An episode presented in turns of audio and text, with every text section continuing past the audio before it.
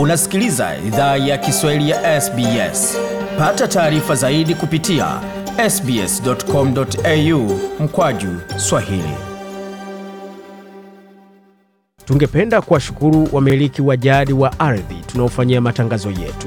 Kuanzia leo, idhaa ya Kiswahili inatoa heshima zake kwa Kamareg, watu wa taifa la Kulinga, kwa wazee wao wa sasa na wa zamani. Pia kuanzia leo tuna wakubali wa Aboriginal na Torres Strait Islander ambao ni wamiliki wa jadi kutoka ardhi zote unaosikiliza matangazo haya. Karibu tena katika makala ya idhaa Kiswahili ya SBS ukiwa na migode migerano, tukuendelea na yale ambayo tumeandalia kwa sasa. Tupate kionjo cha yale ambayo kwa hapo mbele, tukizungumza na mtaalamu wa maswala ya uchumi kutoka Tanzania, Bwana Walter Nguma, ambaye alikuwa na kusema kuhusu mfumuko wa bei pamoja na ongezeko ya bei ya mafuta na jinsi inavyoathiri hali ya maisha ya kawaida huko barani Afrika. Kitu ambacho kilikuwa kinauzwa shilingi elfu tano hivi sasa unakuta kwamba kimepanda bei hata mara mbili, unauzwa shilingi elfu saba elfu kumi e, bei yake imeendelea kwenda juu. Yote hayo unaweza ukasikia baada ya makala ambayo tumeandalia, lakini kwa sasa tupate muktasari wa habari. Hoja ya gharama ya maisha yahusishwa katika kampeni za uchaguzi mkuu wa shirikisho na wanafunzi wa sekondari kuvaa barakoa shuleni katika jimbo la kusini Australia kufuatia agizo jipya la serikali ya jimbo hilo.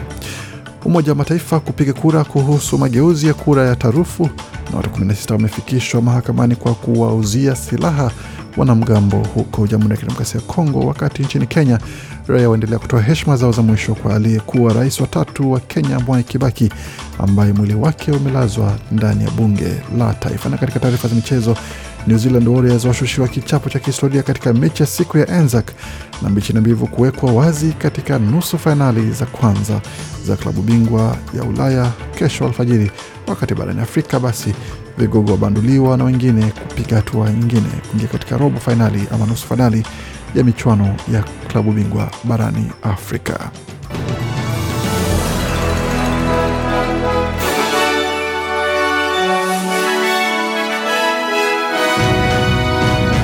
Wasikiliza idhaa Kiswahili ya SBS na hii hapa ni taarifa kamili ya habari, tukianzia katika suala zima la siasa za uchaguzi mkuu. Masuala ya gharama ya maisha yanaendelea kujitokeza katika kampeni ya uchaguzi mkuu. Mbunge wa shirikisho wa chama cha Leba Jason Clare amesema shinikizo za gharama ya maisha ni muhimu hasa kwa watu katika eneo bunge lake la magharibi Sydney. Jason Clare ni mbunge wa Blackland ambalo lina idadi kubwa ya jamii zinazozungumza Kiarabu, Kivietnamu na Kichina. Alipozungumza na shirika la habari la Arabic 24 mjini Black, uh, Bankstown Jumamosi tarehe 23 Aprili, alisema ukosefu wa ajira katika eneo bunge lake uko juu kuliko takwimu wastani za kitaifa na baadhi ya watu wanakabiliana na wakati mgumu kumudu gharama za maisha. Scott Morrison says that everything's fine and that you know the economy is fantastic. Anasema Scott Morrison anasema kila kitu kiko sawa na kuwa uchumi uko sawa.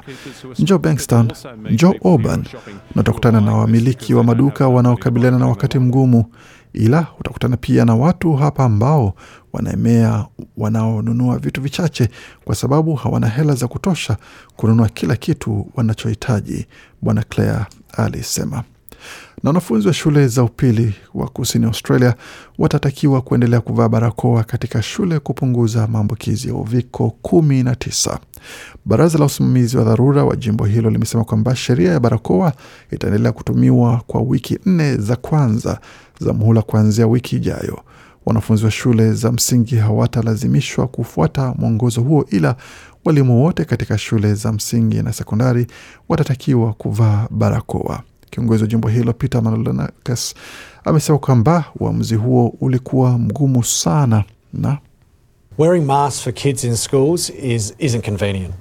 It anasema haifai kwa watoto kuvaa barakoa shuleni, si kawaida, ila tunachukua uamuzi huu kwa maslahi yao, kwa maslahi ya kujaribu kupunguza usumbufu kwa mazingira ya masomo ambayo tumeona uviko ukiwalazimisha kutumia kwa muda mrefu sasa, alisema kwa unyonge kiongozi huyo Peter Malanauskas.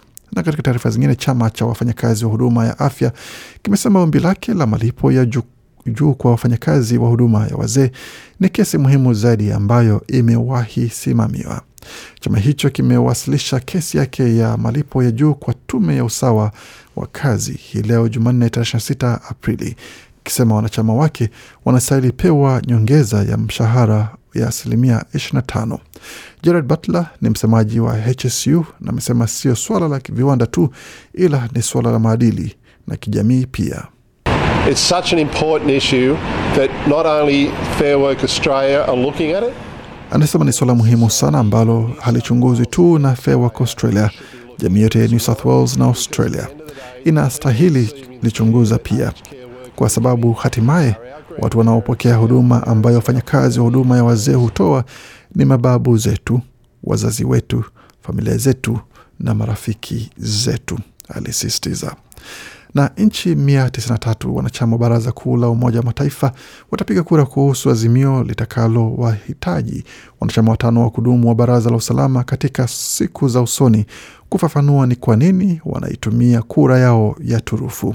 Majadiliano ya mageuzi ya kura ya turufu ni nadra na yenye utata, lakini yamefufuliwa tena na uvamizi wa Urusi nchini Ukraine, huku zikizilenga moja kwa moja Marekani, China, Urusi, Ufaransa na Uingereza ambao ndio pekee walio na haki ya kura ya turufu. Hatua hiyo itawafanya kulipiga gharama kubwa kisiasa wakati wakiamua kuitumia kura hiyo kulipinga azimio la baraza la usalama, amesema balozi mmoja wa nchi ambayo haina kura ya turufu na ambaye hakutaka kutajwa jina lake. Wakosoaji wanaita hatua hiyo iliyowasilishwa na Liechtenstein kuwa ni mageuzi rahisi ya kiutaratibu, lakini haijawahi haijawekwa wazi kama mageuzi hayo yatawashinikiza wanachama hao watano wa kudumu kutoitumia sana kura yao ya turufu au kama itategeneza pia mazingira ya kutumiwa zaidi kura hiyo wakati wanachama wa kudumu wanapopendekeza rasimu zenye utata wanazofahamu kuwa wapinzani wao watazipigia, watazipinga ili wawalazimu kueleza hadharani ni kwa nini watachukua msimamo kama huo.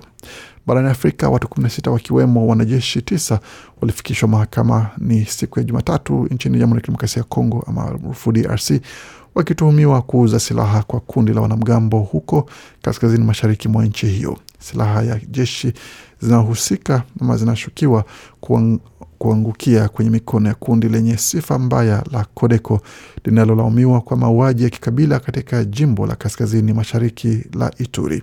Silaha hizo zinadaiwa zilitumika katika mashambulizi kwenye vijiji na kambi za watu wasiokuwa na makazi. Katika shambulizi hilo moja, zaidi ya watu sitini huko Plain Savo kwenye eneo la Jubu waliuawa hapo Februari mwezi.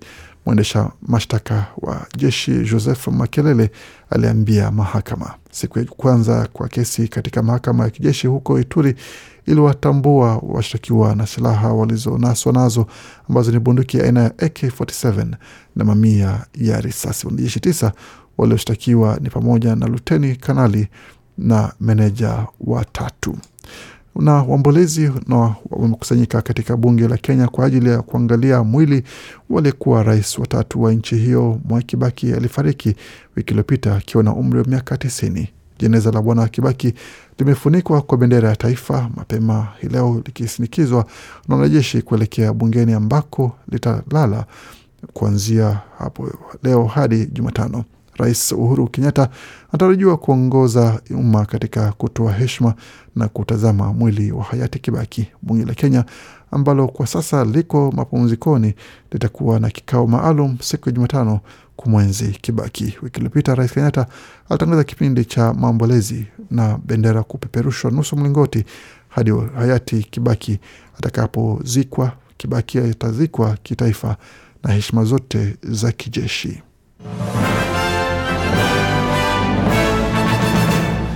Waendelea kusikia idhaa Kiswahili ya SBS tukielekea katika masuala ya michezo. Kwa sasa tukianzia katika mchezo wa tenis ambako shirikisho la michezo tenis la wanawake WTA limesema kwamba michezo ya tenis yarejeshwa tena China katika mwaka elfu mbili ishirini na tatu baada ya kuondoa michezo hiyo katika nchi hiyo baada ya wasiwasi kuhusu usalama wa mchezaji wa Kichina Bi Peng Shuai ambaye kwa sasa hali yake bado haijulikani ilivyo, lakini anasema kwamba Bi Peng alipotea katika macho ya umma baada ya kutoa madai kuhusu unyenyesaji wa kimwili dhidi ya mmoja wa wanachama wakubwa wa kisiasa nchini humo. Hata hivyo tachapisho lake lilifutwa katika mitandao ya kijamii nasema kwamba alikuwa amekandamizwa na taarifa zake kuweza kuondolewa baada ya shinikizo kubwa. Na katika mchezo wa AFL mwalimu wa Essendon Brett Ratten amesema kwamba mchezo wa Bombers katika mechi ambayo ilishuhudiwa ushindi wa alama 11 dhidi ya Collingwood katika siku ya, ya Anzac ilikuwa ni bora sana katika siku za hivi karibuni. Mpigano huo ama mchuano huo ambao ni wa kitamaduni kati ya Collingwood na Essendon ulifanyika kila, ufanyika kila mwaka ambapo Magpies walikuwa bora sana katika mechi huo ambapo walipata ushindi wa alama 93 kwa 82. Rat anasema kwamba wachezaji wake walikuwa na nia ya kuweza kuongeza juhudi katika mchezo wao na pia timu yake inaendelea kuongezeka licha ya kushindwa katika mchezo huo.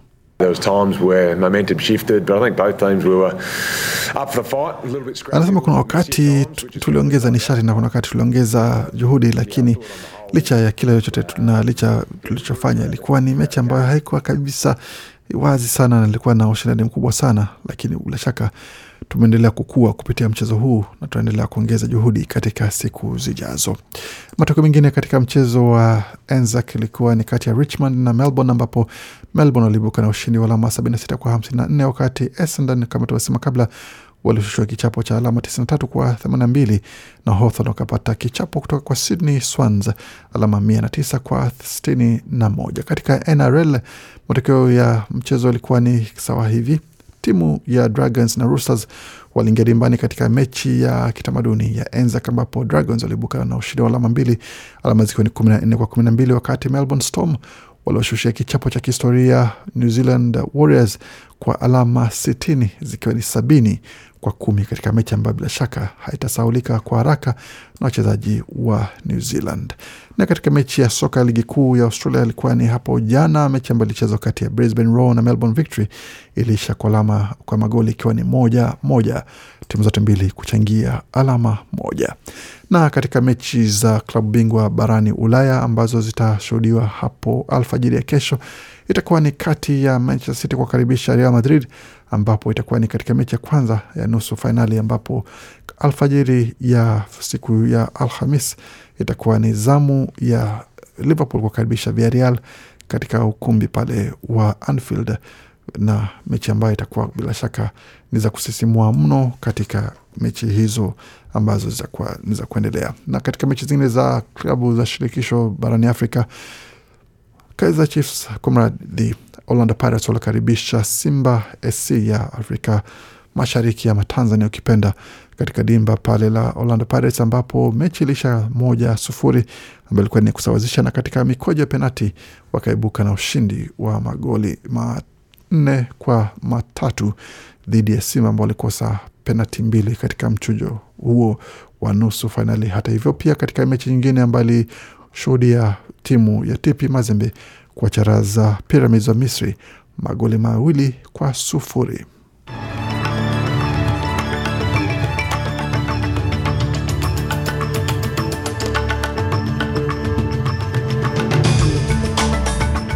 Tukiingia katika masoko, tutazame hali ilivyo katika ubadilishaji wa fedha, hususan kwa wale ambao mnania kutuma hela nyumbani.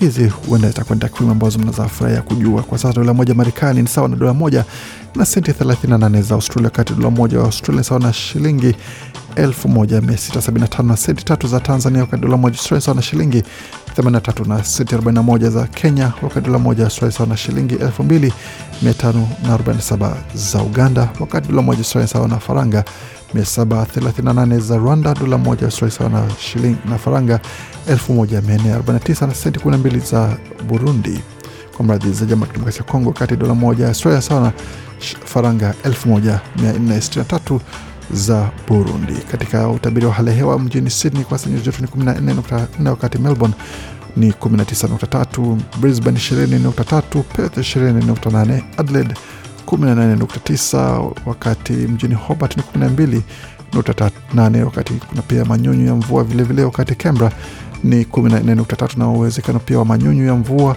wakati mjini Darwin ni 31 na nukta tatu kwa upande wa nyuzi joto hapo. Kufikia hapo ni mwisho taarifa habari ambayo tumeandalia. Bakia nasi kwa makala mengine, maana kujia muda usio mrefu. Uendelea kusikiliza Kiswahili ya SBS.